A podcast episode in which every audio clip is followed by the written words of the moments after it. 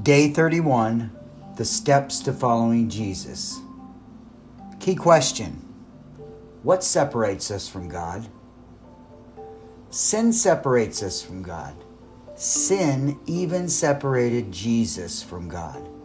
When Jesus became sin, when he drank the cup of God's wrath, which is the sin of all mankind, Jesus absorbed our sins and the sins of all mankind, past, present, and future. Jesus became sin. Jesus, he who knew no sin, became sin. And at that moment, Jesus was separated from the Father for the first time ever, and Jesus cried out. Key verse for this study is Matthew 27 verse 46. And it reads And by the ninth hour, Jesus cried out with a loud voice, saying, Eli, Eli, Lama Sabachthani. That is, My God, my God, why hast thou forsaken me? It became completely dark during the middle of the day as God turned away. He looked away from Jesus. Why? Because God is a holy and perfect God, and He cannot and will not have anything to do with sin. When Jesus became sin in our place, so that He could pay the penalty and the price for our sins, because God is absolutely holy, He could not have anything to do with sin. And even as his only begotten Son fulfilled his purpose, his manifest destiny, and completed the will of his Father, God had to turn away as Jesus absorbed our sins. So, if sin separated God from Jesus, it will surely separate us from God. But Jesus went to the cross in our place. He is the propitiation for our sins, which simply means that He paid the price for our sins in full on the cross. And we have salvation and forgiveness of sins because Jesus absorbed our sins and died in our place. This is the free gift of God to us. This is the grace of God which remember is God giving us what we don't deserve, His grace, His forgiveness of our sins that have separated us from Him and kept us from being able to have a relationship with Him. The cross is our bridge to God. Jesus has already done it all for us.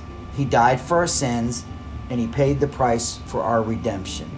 The Bible says that you were bought with the price and Jesus paid it all.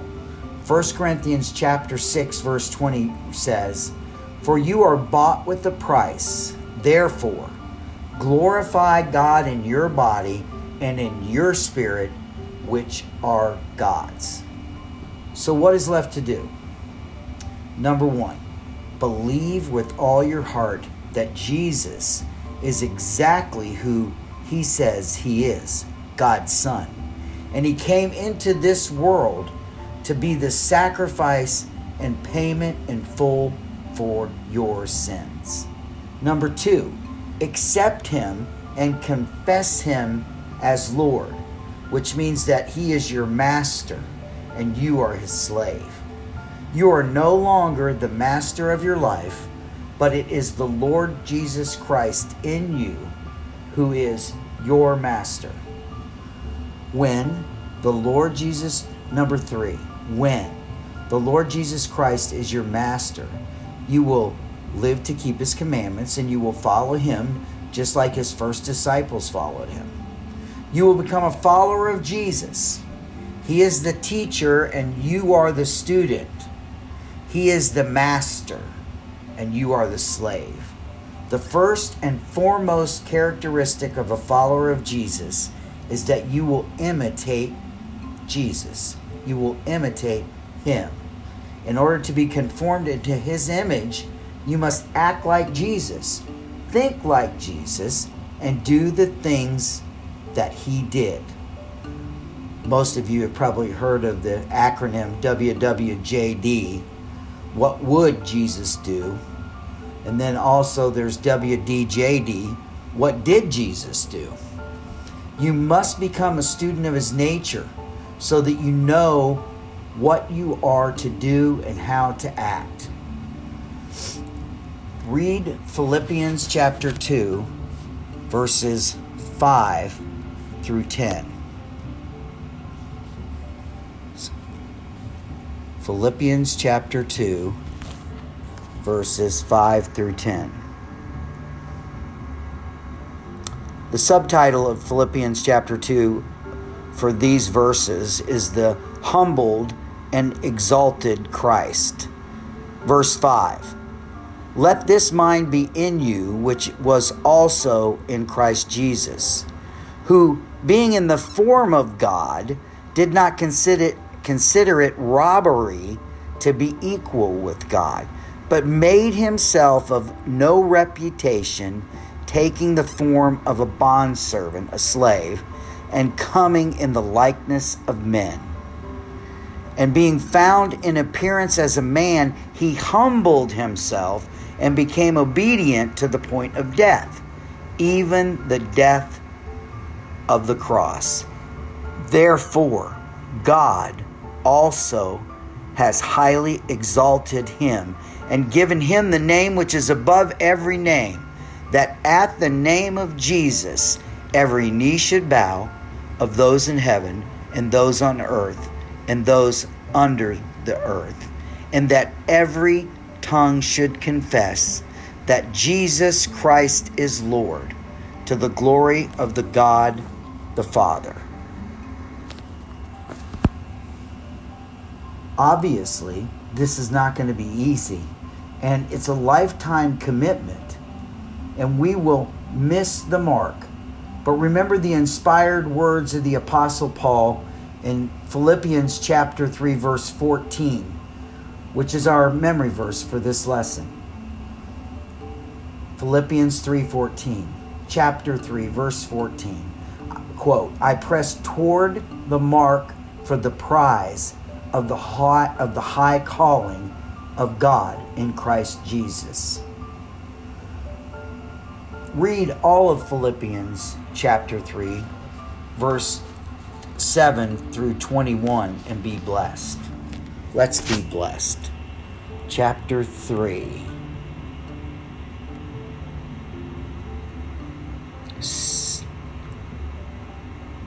But what things were gained to me, this is Philippians chapter 3, verse 7.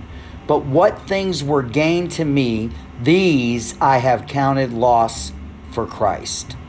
Yet indeed I also counted count all things lost for the excellence of the knowledge of Christ Jesus my Lord, for whom I have suffered the loss of all things, and count them as rubbish, that I may gain Christ, and be found in him, not having my own righteousness, which is from the law, but that which is through faith in Christ, the righteousness which is from God by faith that I may know him and the power of his, resur- of his resurrection and the fellowship of his sufferings, being conformed to his death, if by any means I may obtain to the resurrection from the dead, pressing toward the goal.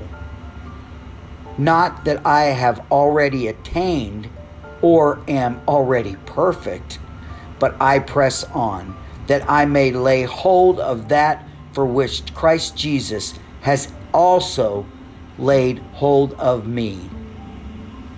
Brethren, I do not count myself to have apprehended, but one thing I do, forgetting those things which are behind and reaching forward to those things which are ahead. I press toward the goal of for the prize of the upward call of God in Christ Jesus.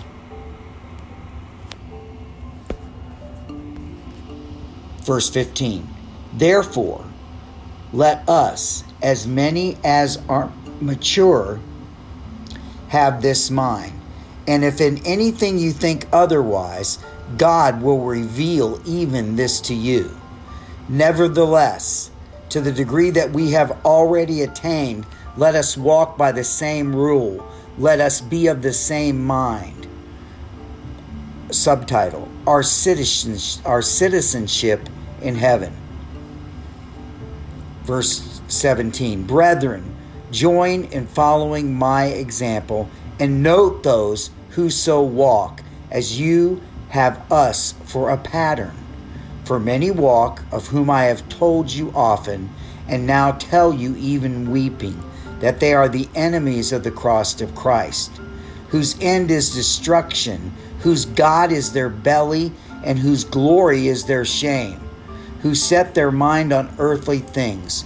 For our citizenship is in heaven, from which we also eagerly wait for the Savior, the Lord Jesus Christ who will transform our lowly body that it may be conformed to his glorious body, according to the working by which he is able even to subdue all things to himself.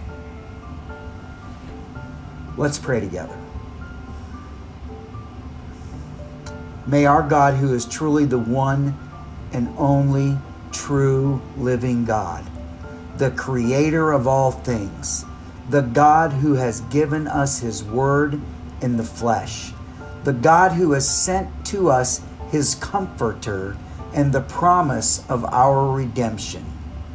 May our God, who loves us so much that he sent his Son to die for our sins, so that we may be counted righteous before him and be his adopted sons and daughters. May our God bless us spiritually and may His will be done because He is able to do exceedingly more than we can even imagine. In Jesus' name we pray. Amen. In the love of the Lord Jesus Christ of Nazareth, Donnie Browning, the steps to following Jesus, powered by the all knowing, all powerful, present everywhere at the same time God.